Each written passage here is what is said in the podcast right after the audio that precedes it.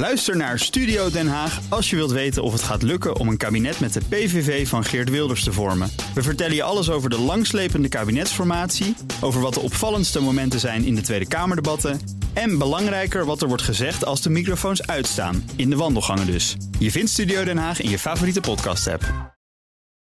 BNR Nieuwsradio. BNR Zaken doen. Thomas van Zeil. Nadat het hele land een dag lang werd platgelegd, kwam er eindelijk weer beweging in onderhandelingen rondom een nieuw pensioen. De handelsoorlog tussen de Verenigde Staten en China loopt nog verder uit de hand. En Trump zoekt ook nog ruzie met Mexico. Genoeg discussie zometeen in het economenpanel. Eerst de deelnemers maar eens voorstellen. Bas Jacobs is hier, hoogleraar Economie en Overheidsfinanciën aan de Erasmus School of Economics. Menno Middeldorp, hoofdeconoom bij de Rabobank. En Roelof Salomons, hoofdstratege bij Kempen en hoogleraar aan de Rijksuniversiteit Groningen. Mijn zakenpartner is Tanja Nagel, commissaris bij EY, Kasbank en PNO Consultants. Welkom allen. Goedemiddag. Roelof, laten we bij jou beginnen, want uh, heel veel mensen hebben last gehad van die staking. Jij niet. Jij ging fietsen. Ja, dus ik, ik, heb ook een heel zwaar beroep om het allemaal zo te zeggen. Ik moest fietsen en het regende pijpen stelen die Ja, dag. Dus ja. het was, ik was niet de enige volgens mij. Maar Denken jullie wel dat er een één op één relatie is tussen die staking en het feit dat er afgelopen vrijdag een brief kwam van minister Koolmees? de antwoord erop is denk ik nee. Ehm, ik denk, voor mij waren ze al lang aan het praten. En is dit. eh, ik wil niet meteen zeggen dat het een toneelstukje is om de achterban mee te krijgen. Maar eh, ik denk men, dat men aan het praten was en nog een paar heikele punten moet aftikken. En hopen dat we deze week eh, duidelijkheid hebben. Voorzitter van FNV claimt dit als een succes. Hè? Zie je wel, als wij het land stilleggen, als wij in actie komen, dan komt er politiek beweging. Bas, is dat onderdeel van het toneelstukje? Ongetwijfeld. ik, eh, ik vind alleen dat ze staken voor het verkeerde doel. De AOW-leeftijd had al tien jaar geleden op 67 moeten staan, of nog eerder. We worden met z'n allen steeds ouder. Eh, we krijgen minder kinderen. En in de AOW-wet, toen die ooit werd ingevoerd, werd er al aangetekend: jongens, let erop, als we ouder worden, dan moeten we die AOW-leeftijd laten meestijgen met de, met de levensverwachting. We zijn daarmee veel te laat begonnen. En dat we dat nu nog een beetje gaan zitten vertragen, dat vind ik het eh, verkeerde signaal naar de samenleving. En ik vind dat als de vakbeweging zegt: nou, er zijn allemaal problemen met zware beroepen. Oké, valide punt, gaan we daarover nadenken. Maar het algemene principe dat als we ouder worden, dat we dan wat langer gaan doorwerken, daar moeten we niet meer aan tornen. En we hebben een inhaalslag te maken. En die wordt nu voor een deel teruggedraaid. Ja, want het gaat om die inhaalslag. Volgens mij is iedereen het er wel over eens dat die leeftijd een beetje omhoog moet. Alleen het tempo, daarover wordt verschillend gedacht. Ja. Oké, en, en het feit dat de vakbond op deze koers zit, is dat een één op één gevolg van het feit dat ze veel oudere leden hebben? Denk ik wel. Eh, ik vind dat de vakbond zich de afgelopen jaren vooral eh, dru- zich druk maakt over pensioenen. En zich helemaal niet druk maakt over lonen of over de loonstijging. De afgelopen jaren kan de inflatie nauwelijks bij, bijbenen. Maar er is toch ook De- gestaakt voor eh, bijvoorbeeld betere salaris in het onderwijs? Ja, maar, maar ik geloof nou niet dat de vakbond als topprioriteit heeft het zorgen dat de lonen omhoog gaan. Maar ze heeft als topprioriteit alle zaken die met pensioen te maken heeft, hebben. Menno. Ja, ik denk dat dat ook een gevolg is van de veranderende omgeving in de Nederlandse arbeidsmarkt. Hè. We zitten- Twee derde van de mensen zitten nog een beetje in een vast contract. En de, rest zijn eh, flexwerkers van een of andere vorm, ZZP'ers of eh, ehm, eh, mensen op een tijdelijk contract die eigenlijk gewoon het liefst een vast contract in willen. Dat neemt ook weer voor het eerst in tijden toe, volgens mij, het aantal mensen nee, met een vast is contract. zeker de, de, de, de veranderende arbeidsmarkt qua conjunctuur heeft daar wel wat verandering in gebracht. Maar de structurele verandering over de afgelopen jaren is duidelijk. En dat betekent dus dat die groep van die mensen in een vast contract eigenlijk vooral bezig zijn met hun.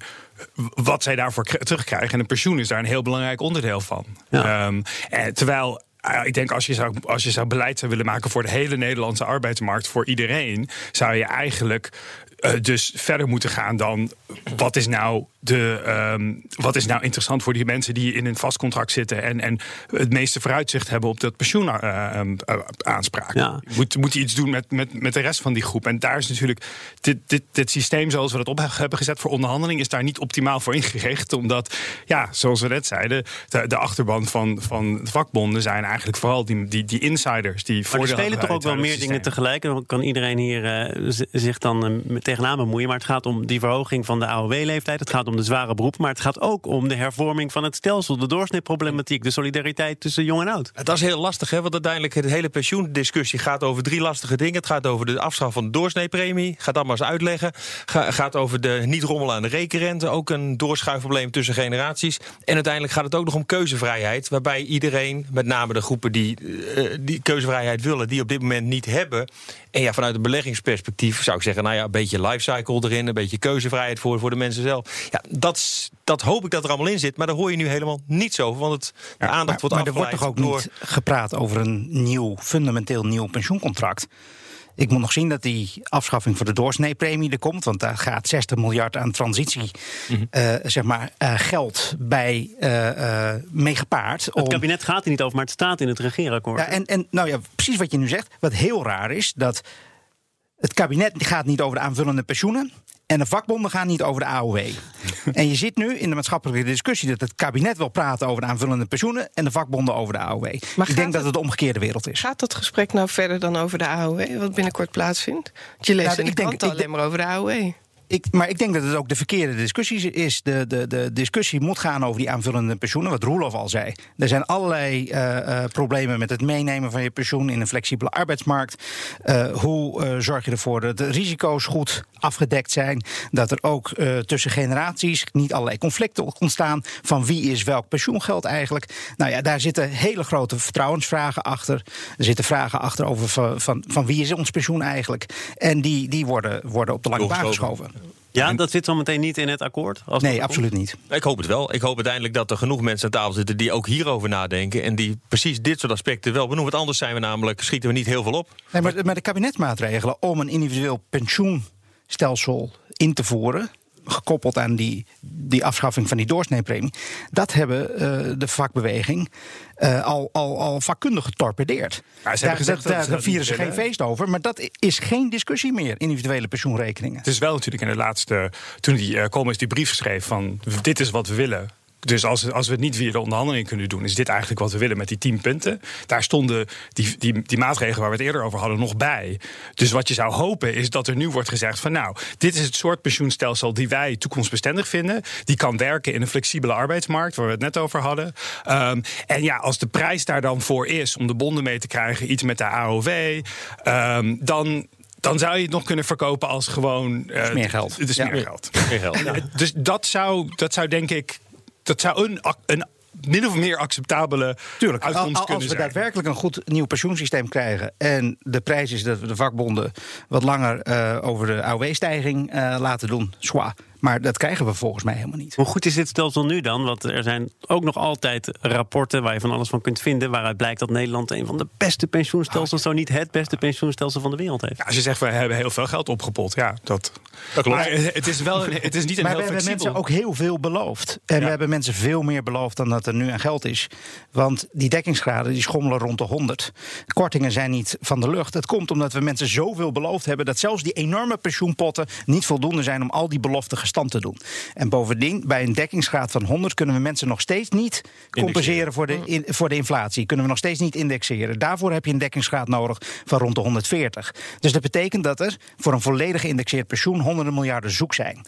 Dus het idee dat je met een heel genereus pensioensysteem ook tegelijkertijd het beste systeem ter wereld hebt, is betwijfelbaar. Want je moet heel veel geld sparen en je moet heel veel betalen voor een heel duur pensioensysteem. Ja, het is nog steeds gebouwd op die oude arbeidsmarkt. Dus daar, dat, dus dat, er moet wat veranderen. Alleen die verandering, ja, daar zitten enorme verdelingsvraagstukken achter. En, en dat wordt dan heel pijnlijk. Overigens, die harde belofte dat je, dat je sowieso een bepaald bedrag krijgt. Die staat volgens mij ook onder druk. Hè? De nieuwste die staat, ja, ja. staat al heel lang onder druk. Maar ook hebben nu de pensioenfondsen hebben gezegd... we zullen er alles aan doen om na te komen wat we hebben beloofd. Maar dat garanderen we niet meer. Nee, maar de, ik bedoel, is al, eh, de grote fondsen hebben al bijna tien jaar lang... de inflatie niet bijgehouden. Um, en ze gaan er eigenlijk vanuit dat het de komende vijf jaar ook niet gaat gebeuren. Aan het eind van dit jaar zal een van de grote drie waarschijnlijk moeten korten. Eind volgend jaar zullen waarschijnlijk de grootste twee moeten korten... tenzij er nu ineens de rente gaat stijgen. Een goocheltruc met de rekenrente.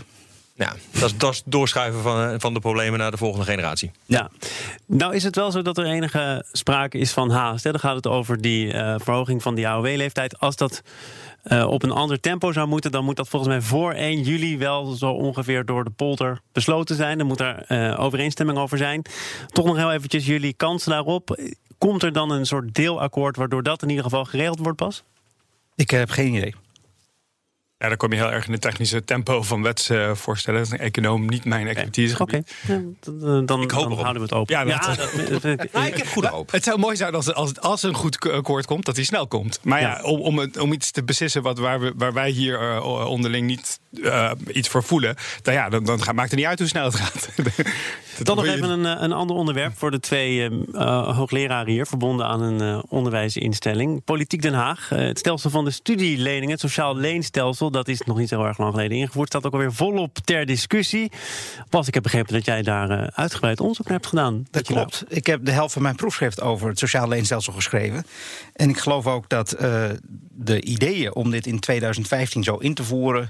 eh, eh, voor een deel gevoed zijn door, door, door, door mijn proefschrift. Maar helaas hebben ze het niet helemaal goed gelezen. is vaak zo met proefschriften. En, en de implementatie van goede ideeën laat wel eens de wensen over. Want wat een echt sociaal leenstelsel is, is een leenstelsel waarbij je naar rato van je inkomen je studieschuld terugbetaalt, altijd. Wat wij nu doen, is dat je een vast bedrag annuitair aflost. En als je inkomen te laag is, dan kan je een beroep doen op de draagkrachtregeling. Waarbij je dan gaat terugbetalen naar rato van je inkomen. Je, je mag er inkomen lang, je mag er ook veel langer over doen. Dat dan is op zich een goed idee. Maar de, eh, een echt sociaal leenstelsel is altijd. eh, heeft altijd de terugbetaling een percentage van je inkomen. En idealiter ook nog automatisch geïnd via de Belastingdienst. Zodat je op je loonbelastingverklaring kan aangeven: heb ik een studieschuld? Ja. Dan houdt je werkgever dat automatisch in. En dan haalt de Belastingdienst automatisch het geld op voor je aflossing van je studieschuld. En dan heb je niet eens meer in de gaten dat je terugbetaalt. Dit gebeurt in Nieuw-Zeeland, in Australië en in het Verenigd Koninkrijk. Dat doen wij niet. En dat hebben we toen niet gedaan in 2015, omdat de Belastingdienst overbelast is. En het gevolg was dat onnodig averechtse reacties.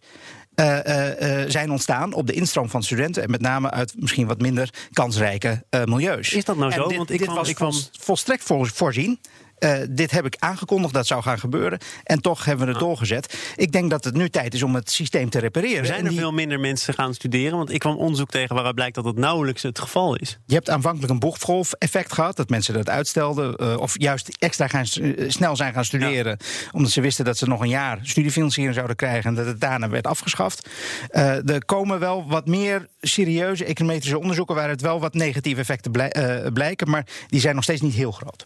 Wij zijn er twee aspecten. Eén is of het geld gebruikt wordt. Wat is het andere punt? Dat het geld gebruikt zou worden voor, om te herinvesteren in het onderwijs. Daar is denk ik duidelijk over dat dat minder het geval is dan gehoopt. Het andere punt is nog wat discussie over. Maar als het het geval is dat onderwijs minder toegankelijk is, dan moeten we er meteen wat aan doen. Want dat is niet de bedoeling. En, en wat er nu ook gebeurt met het leenstelsel is dat die rente, daar is enorme discussie over in Den Haag. Die rentes worden ineens verhoogd. En waarom gebeurt dat? Omdat het ministerie van Onderwijs eh, de, een onderschatting heeft gemaakt van het aantal mensen dat gaat studeren. Dus er zijn nu opeens meer studenten.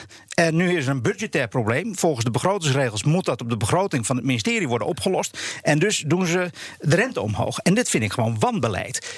Stel je voor dat je met de AOW dat zou doen. We hebben per ongeluk een paar ouderen meer. En nu eh, gaan we dus de AOW-uitkering verlagen. Omdat eh, het ministerie van Sociale Zaken binnen de begroting moet blijven. Het, is, het slaat nergens Ik op. wil nog even heel kort naar Menno. Jij kan hier ook naar kijken met een andere bril, de Amerikaanse bril bijvoorbeeld. Ja, vanuit dat perspectief is natuurlijk. eh, ja, ik, ik heb, eh, in, ben in Amerika opgegroeid, ik heb daar ook gewerkt. En als ik kijk naar mijn collega's die, eh, die naast me zaten, wat voor studieschulden zij hadden. In Nederland is qua, qua studieschuld een soort, soort paradijs in vergelijking. Maar dat wil niet zeggen dat, ehm, dat we naar de Amerikaanse situatie moeten. Want dat is natuurlijk ook niet de bedoeling. En daar zie je wel du- duidelijk averechtse effecten. Maar ik denk, kijk, als je puur kijkt naar wat studieschuld is, het is een van de meest logische schulden die je, die kan, die je kan voorstellen. Het is eh, lage rente, je, je, je leent het om iets nuttigs te doen. eh, en je hebt de lange tijd om terug te betalen. Je hoeft het niet terug te betalen als, eh, als je werkeloos wordt of andere economische omstandigheden tegenkomt. Dus in die zin, vanuit het persoonlijke economische na- rationaliteit, is het niet de slechtste schuld om aan te gaan. Maar je ziet toch dat mensen ehm, die. ehm, de omvang van die schuld tegenkomen op psychologische factor. En ja, ik, ik zou zeggen, een basismanier om dat, dat te omzeilen is wel elegant. Wat we niet gaan omzeilen, dat is de handelsoorlog tussen de Verenigde Staten en China. Die bereikt een nieuw kookpunt. Zometeen meer in het Economenpanel. BNR Nieuwsradio. BNR Zaken doen. Gast is het economenpanel en daarvoor zijn hier Roelof Salomons, hoofdstratege bij Kempen, hoogleraar aan de Rijksuniversiteit Groningen, Bas Jacobs, hoogleraar economie en overheidsfinanciën aan de Erasmus School of Economics en Menno Middeldorp, hoofdeconoom bij de Rabobank. Mijn zakenpartner is Tanja Nagel, commissaris bij EY, Kasbank en P&O Consultants. En we gaan het hebben over Trump. Uh, en zijn oorlogen met onder andere China. Roelof, jij zei net, ja, dat begrijp ik nog. Maar dat hij nou ook weer Mexico uitkiest, dat gaat mijn pet te boven. Waarom? Nou, kijk, bij China kan je nog zeggen dat het, dat het een, niet alleen een handelsoorlog is, maar ook een beetje een koude oorlog over uh, uiteindelijk wie de wereldmacht is. Waar China de opkomende wereldmacht is en de VS een beetje de, de, nou ja, de afzakkende wereldmacht. Dus daar kan ik nog begrijpen dat ze daar wat strategische spellen aan spelen zijn. Maar met Mexico, waarbij alle bedrijven in Amerika echt supply chains aan de andere kant van de grens hebben neergezet. Waarbij je nu het risico loopt als bedrijf dat je net een heleboel investeringen gedaan hebt. En nu extra tarieven moet gaan doen. Ja, dan ga je toch echt wel serieus nadenken als bedrijf van uh, hoe hoe voorspelbaar het beleid gaat zijn. En dan ga je, denk ik, iets eerder op de rem trappen. Menno, begrijp jij het wel? Ik denk dat uh, Trump een soort. Um, um, I have a hammer, so everything is a nail uh, aanpak heeft. van, hij, hij, hij, hij, heeft door dat hij als president heel veel macht heeft over handel. Um, ja, dat zet hij nu in op terreinen uh, om, om, om leverage te creëren. Uh, op terreinen waar hij het anders misschien wat minder had. Um, en daar, dat, daar, dat gebruikt hij in, in een geopolitieke spel uh, met China. Uh, maar gebruikt hij nu ook, heeft hij besloten dat hij dat ook op uh, immigratieterrein wil doen. Maar hij heeft die hamer toch ook tegenover hij Mexico? Heeft, nee, hij heeft die hamer ook. Uh, en ja, het, het probleem is, is dus wel een hamer waar je af en toe jezelf op, op de vingers slaat. Maar het is wel een hamer die pijn doet voor de tegenpartij. China zal meer pijn hierdoor hebben dan, dan Amerika. En ook, denk ik, Mexico. Alleen, ja, het, het, het, het, het is wel gewoon een, een hele simpel, cruwe manier om, om je politieke doelen te bereiken. En kennelijk heeft hij dat vooropgesteld. En komt Europa dan ook aan de beurt? Nou ja, dat is, dat is dus de vraag. Zolang hij heel veel ruzie aan het maken is met China en, en, en Mexico, wellicht niet meteen. Um, maar het laat wel zien dat we zeker geen goed gevoel daarover moeten hebben. Want ja, Mexico was eigenlijk afgerond. Hè. De NAFTA was heronderhandeld en ze zouden nog. Uh, um, uh, ze zouden dus klaar zijn. En ja. toch pakt die, pakt die Mexico weer aan. Dus dat wij nu even een, een dealtje hebben bereikt met, uh, met, met Trump, wil niet zeggen dat. Um, dat hij niet eh, Europa kan slaan op een willekeurig moment. Nou heeft eh, de Mexicaanse president overigens ook al gezegd... Hè, ze gaan woensdag praten, dat uh, het gaat om immigratie, althans dat zegt uh, Trump... Hè, dat ze maatregelen gaan intensiveren... of in ieder geval beter gaan uitleggen wat ze al doen. Dus mensen bewegen wel in zijn richting. Het werkt dus. Het is misschien heel simpel en misschien een beetje een bot wapen... maar het is wel een wapenpas.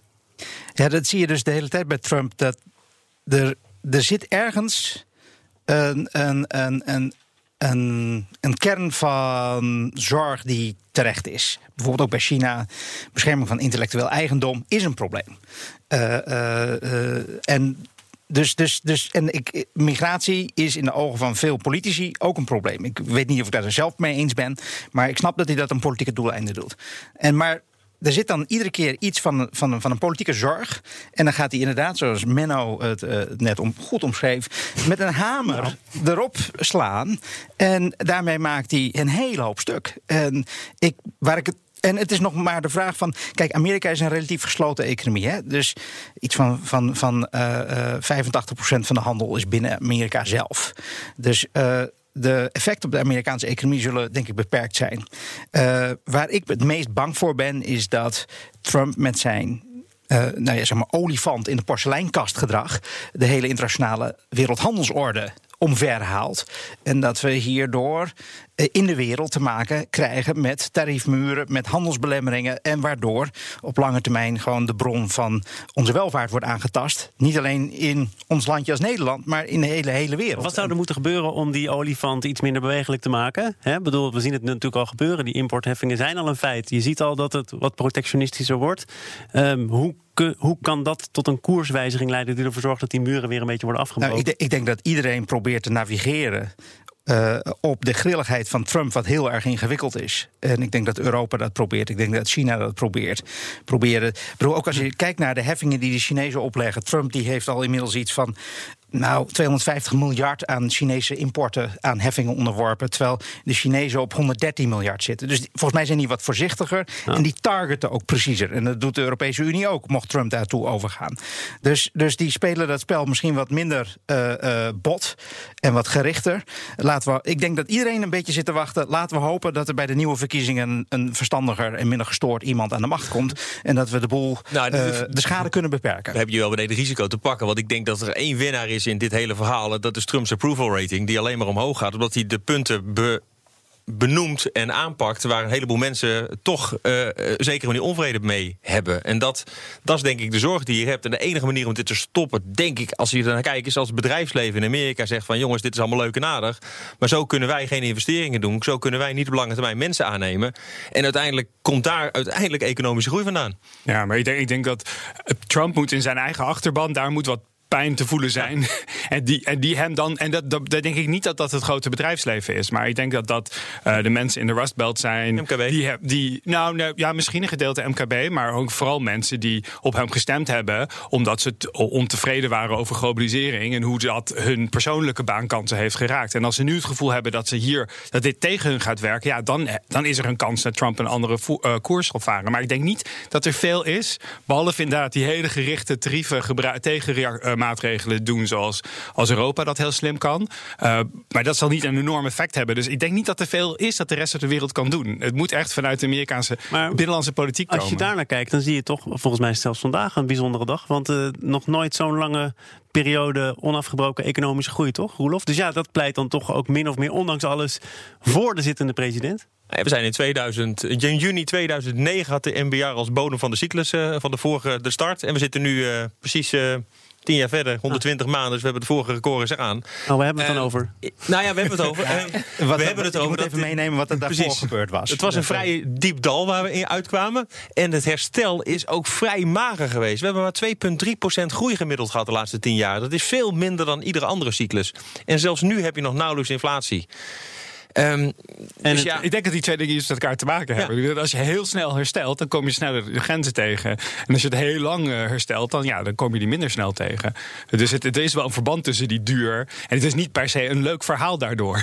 Langer is niet per se beter met, met de economische cyclus. Het gaat om wat zijn de uitkomsten waar mensen wat aan hebben. Loonsgroei. Hè? Dat, die hebben we, ja, die is beperkt. Dus ja. daarom zijn mensen ontevreden. En het begrotingstekort loopt natuurlijk ook alweer een tijdje behoorlijk op. Dus je kunt je ook nog afvragen hoe gezond is die groei dan? Hè? Nou, dat heeft vooral door de Amerikaanse belastingsbeleid te maken. Nou Dus hebben gewoon heel veel geld weggegeven. Ja. Aan de andere kant, ik zie ook niet als belegger dat de obligatiemarkten zich op dit moment zorgen maken over de staatsschuld van de VS. Want anders had die rente niet op 2,1% gestaan.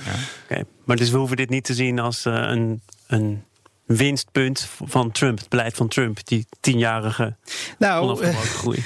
Uh, je, je, je ziet dat Trump uh, je zeg maar hartstikke Keynesiaans beleid voert. En uh, misschien niet op het punt in de conjunctuur waarop je dat het meest verstandig kan doen, namelijk op het moment van de dip. Nu was de Amerikaanse overheid al veel Keynesiaanser dan de meeste overheden in Europa, inclusief de Nederlandse. Uh, en je hebt ook gezien dat die Amerikaanse economie wel tien jaar op rij groeit, maar in Nederland wij pas in 2008 op het inkomensniveau van twee, eh, sorry, 2015 op het inkomensniveau van 2008 zaten. Dus het gevoerde beleid heeft daar van alles mee te maken. Maar ja, niet uh, dit, dit, specifieke belastingpakket die Trump heeft ingevoerd, is niet zeg maar het optimale Keynesiaanse beleid. Nee, nee absoluut niet. Je zou dan voor een hele andere mix van, uh, van stimulus gaan, toch? Zeker, maar de, wat je ziet is dat economieën naar mijn idee kampen met wat economen zijn genoemd secular stagnation. Dus hele matige groei, hele lage rentes, hele lage inflatie. En op dat moment is Keynesiaans beleid wat minder schadelijk dan iedereen misschien zou denken. Zelfs als de conjunctuur het relatief goed doet. En dat geldt ook in Nederland. Helemaal mee eens. Dank u allen, zeg ik tegen het economenpanel. Menno Middeldorp, Roelof Salomons en Bas Jacobs. Mijn zakenpartner is dezelfde zakenpartner als vanmorgen. Gezellig. Nagel. Tot dan. In Den Haag dan zijn we te gast bij de Global Entrepreneurship Summit... op uitnodiging van MKB Nederland. En we spreken dan onder andere de CEO van Philips, Frans van Houten... en Volker Doeksen van private equity huis Carlyle. Allemaal vanuit Den Haag morgen. Eerst zometeen nieuws onze dagelijkse podcast. Veel plezier daarmee en tot morgen. BNR Zaken doen wordt mede mogelijk gemaakt door Schneider Electric. Schneider Electric. Onmisbare technologie voor een groene toekomst. Ook Bas van Werven vind je in de BNR-app. Ja, je kunt live naar mij en Iwan luisteren tijdens de ochtendspits. Je krijgt een melding van Breaking News. En niet alleen onze podcast Ochtendnieuws, maar alle BNR-podcasts vind je in de app. Download nu de gratis BNR-app en blijf scherp.